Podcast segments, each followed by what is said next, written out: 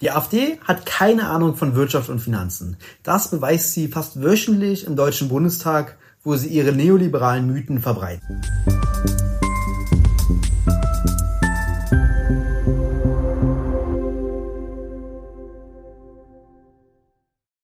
Und damit hallo und herzlich willkommen zu den Wirtschaftsfragen. Mein Name ist Lukas Scholle und heute sehen wir uns mal eine Rede von Kai Gottschalk, dem finanzpolitischen Sprecher der AfD, an, aus der Haushaltswoche im Juni. In der Haushaltswoche geht es darum, wie viel Geld die Bundesregierung ausgeben darf. Das ruft die finanzpolitischen Sprecher oder haushaltspolitischen Sprecher aller Fraktionen hervor. Kai Gottschalk, ihr fragt euch sicherlich, wer das ist, finanzpolitischer Sprecher der AfD und ehemaliger Vorsitzender des Wirecard-Untersuchungsausschusses, also gar nicht so irrelevant ähm, und gar nicht so unerfahren.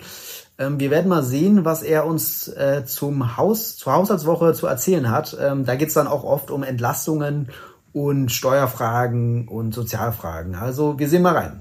Ja, sehr geehrte Frau Präsidentin, verehrte Damen und Herren, vorab Herr Dobrindt, das war eine besondere Art der Heuchelei eben. Sie haben, glaube ich, auch eine Netzkarte erster Klasse, aber ich lade Sie gerne ein, wenn Sie es machen wollen, dass wir zweiter Klasse mal und Regionalbahn von München nach Rügen fahren. Dann lade ich Sie sogar auf den rasenden Roland ein. Aber das war echt äh, Vollpanne, muss ich Ihnen mal sagen. Das war geheuchelt. Lassen Sie es an der Stelle.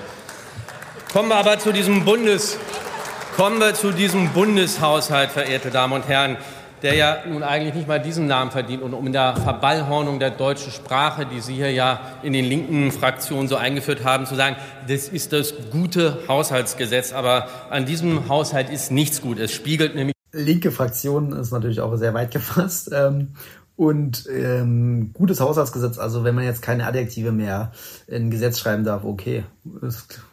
Das ist dann eine Verrohung der deutschen Sprache? I don't know den linken Zeitgeist und seine gesellschaftspolitischen Vertreter wieder, die hier nun sich komplett durchgesetzt haben, meine Damen und Herren. Und dieser Genau diese Vertreter sind es, die auch von den Medien als Klaköre, die sich jetzt davonstehen, begleitet worden sind, die an der desolaten Verfassung und dem Abwracken der Bundeswehr, das schon unter Gerhard Schröder begangen, Schuld haben, meine Damen und Herren. Sie haben an der Schuldenkrise äh, Schuld, denn die ist schon 2009 von Frau Merkel vorbereitet worden, meine Damen und Herren. Und mit dieser Schuldenkrise, das wird Ihnen jeder Wissenschaftler sagen, geht eben auch die galoppierende Inflation dieser Tage her, die für Armut in breiten Kreisen der bearbeiteten Bevölkerung beiträgt, meine Damen und Herren.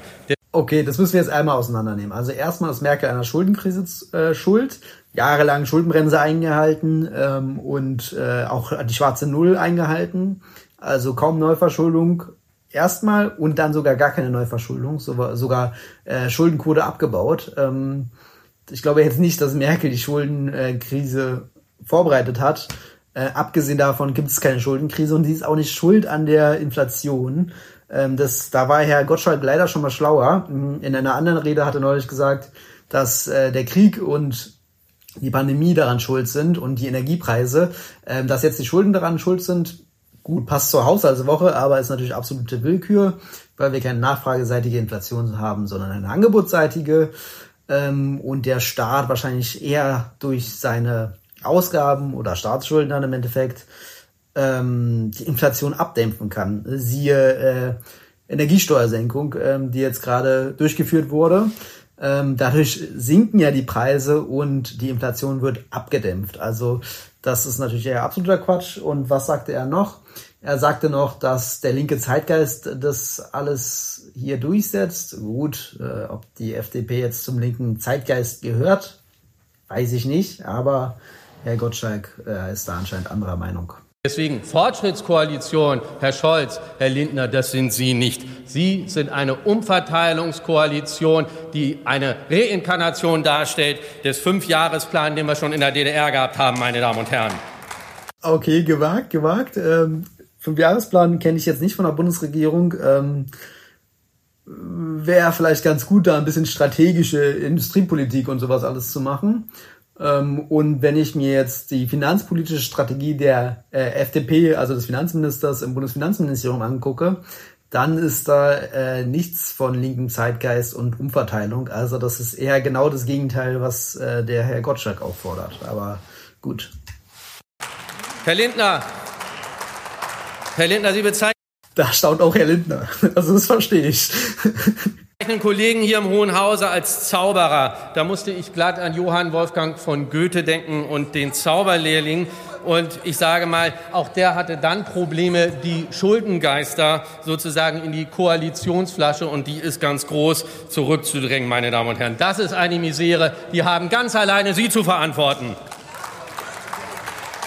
Allerdings ein bisschen Verständnis, fast Mitleid habe ich mit Ihnen. Da ist die eher schon fast sozialistisch zu nennende SPD mit Kevin Kühnert, die an dem einen Bein bei Ihnen zieht. Sozialistisch zu nennende SPD, Lars Klingbeil und Olaf Scholz. Also ich glaube, es gibt keine Sozialdemokraten, die weniger sozialistisch sind als diese beiden, aber gut. Noch weiter links, ja, es geht. Die Grünen mit ihren Utopie, Utopie, äh, utopischen Ökoforderungen.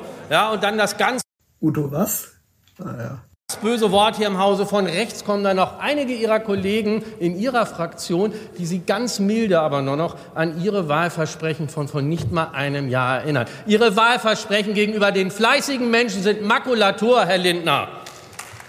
Ah, gut, hier hat er vielleicht einen Punkt, weil Herr Lindner halt nicht effektiv entlastet, sondern nur bei den zusätzlich gestiegenen Kosten entlastet. Äh, also quasi die Wahlversprechen auf gar keinen Fall eingehalten werden und die Kosten steigen insgesamt.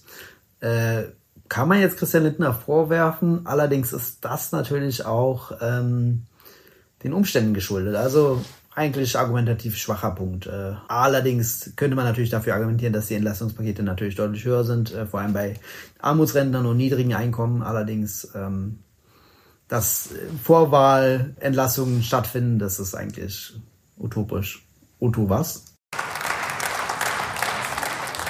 Diese Schulden sind doch in Wahrheit nur der Kit, der Ihre Umverteilungskoalition zusammenhält, meine Damen und Herren. Das ist die brutale Wahrheit über Ihre Schuldenorgie, die Sie hier abbrennen, meine Damen und Herren. Also Schulden als Umverteilungsorgie darzustellen, das ist lustig, weil Umverteilungsorgien kann man oft von oben nach unten im, in der gleichen Periode ähm, darstellen und er möchte es jetzt hier intertemporal darstellen. Das bedeutet, dass das Geld aus der Zukunft umverteilt wird. Das äh, ist natürlich äh, beides absurd, äh, diese Umverteilungsverknüpfungen, ähm, da der Staat natürlich Ausgeben in seiner eigenen, Ausgaben in seiner eigenen Währung einfach tätigen kann, wenn keine politischen Regeln das verhindern. Aber der Herr Gottschalk lebt hier, lebt hier in einer Utopie wahrscheinlich. Und ob Sie die Schuldenbremse in den nächsten Jahren einhalten werden, Sie haben ja 23 hier im, unter lautem Gelächter entsprechend artikuliert. Da sprechen Sie doch mal vielleicht mit der grünen Abgeordneten Otte, die am Dienstag ja schon wahrscheinlich angekündigt hat, was kommt. Sie sagte,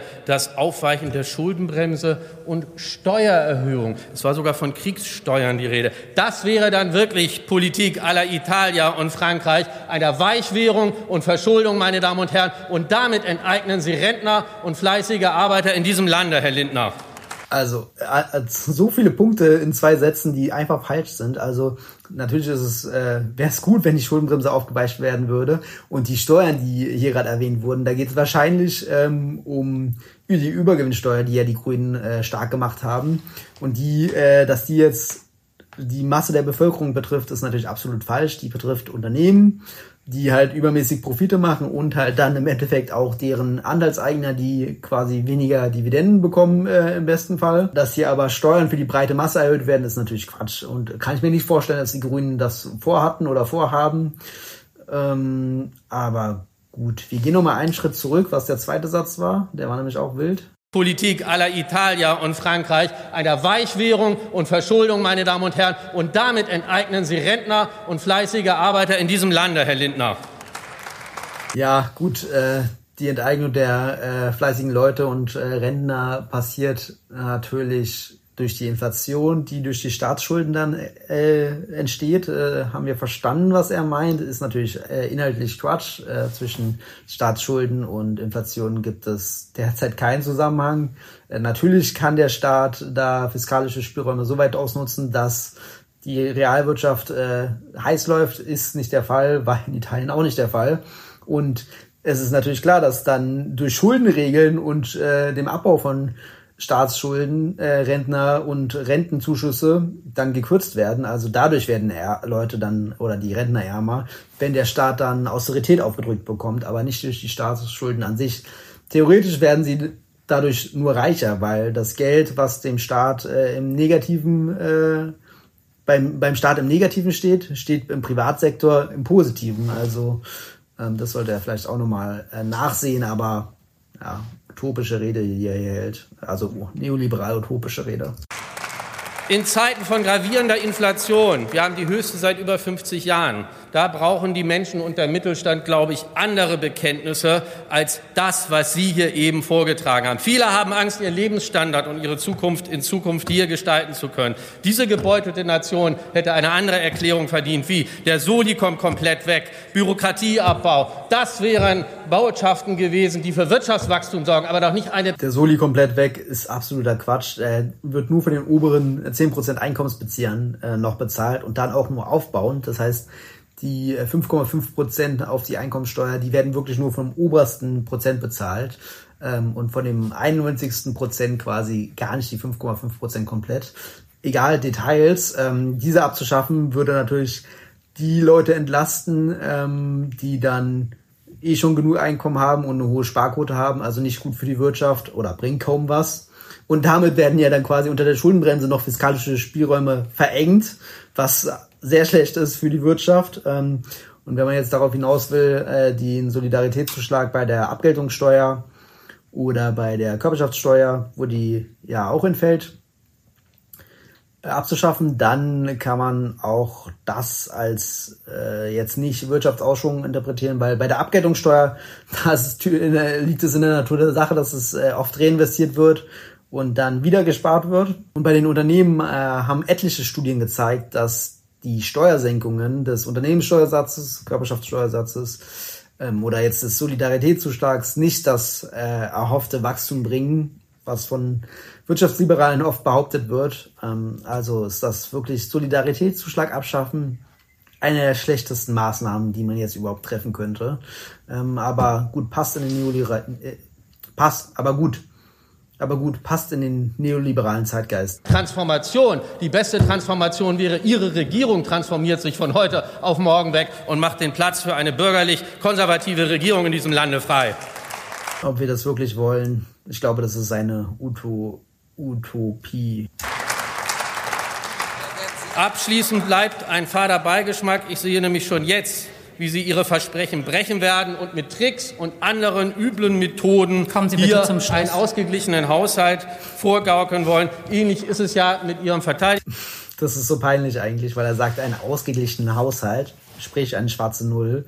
Und Christian Lindner möchte keine schwarze Null, sondern er möchte zur Schuldenbremse zurück. Und die Schuldenbremse hat einen kleinen Neuverschuldungsspielraum äh, und daher sieht auch der Finanzplan des Bundes vor, dass in den nächsten Jahren so 10, 11, 12, 13 Milliarden Euro Schulden gemacht werden. Sehr, sehr peinlich, wenn man hier Schuldenbremse und schwarze Null verwechselt. Ähm, also inhaltlich schwach. Fonds oder Ihrem Sondervermögen, meine Damen und Herren, das ist kein Sondervermögen. Das sind Sonderschulden zur Lasten der jüngeren Generation. Und da machen wir nicht mit. Dankeschön. Gut, also der Herr meinte hier noch, dass äh, die Sonderschulden die künftige Generation äh, belasten. Das ist natürlich äh, Quatsch, weil Staatsschulden nicht äh, zurückgezahlt werden, sondern nur umgewälzt werden.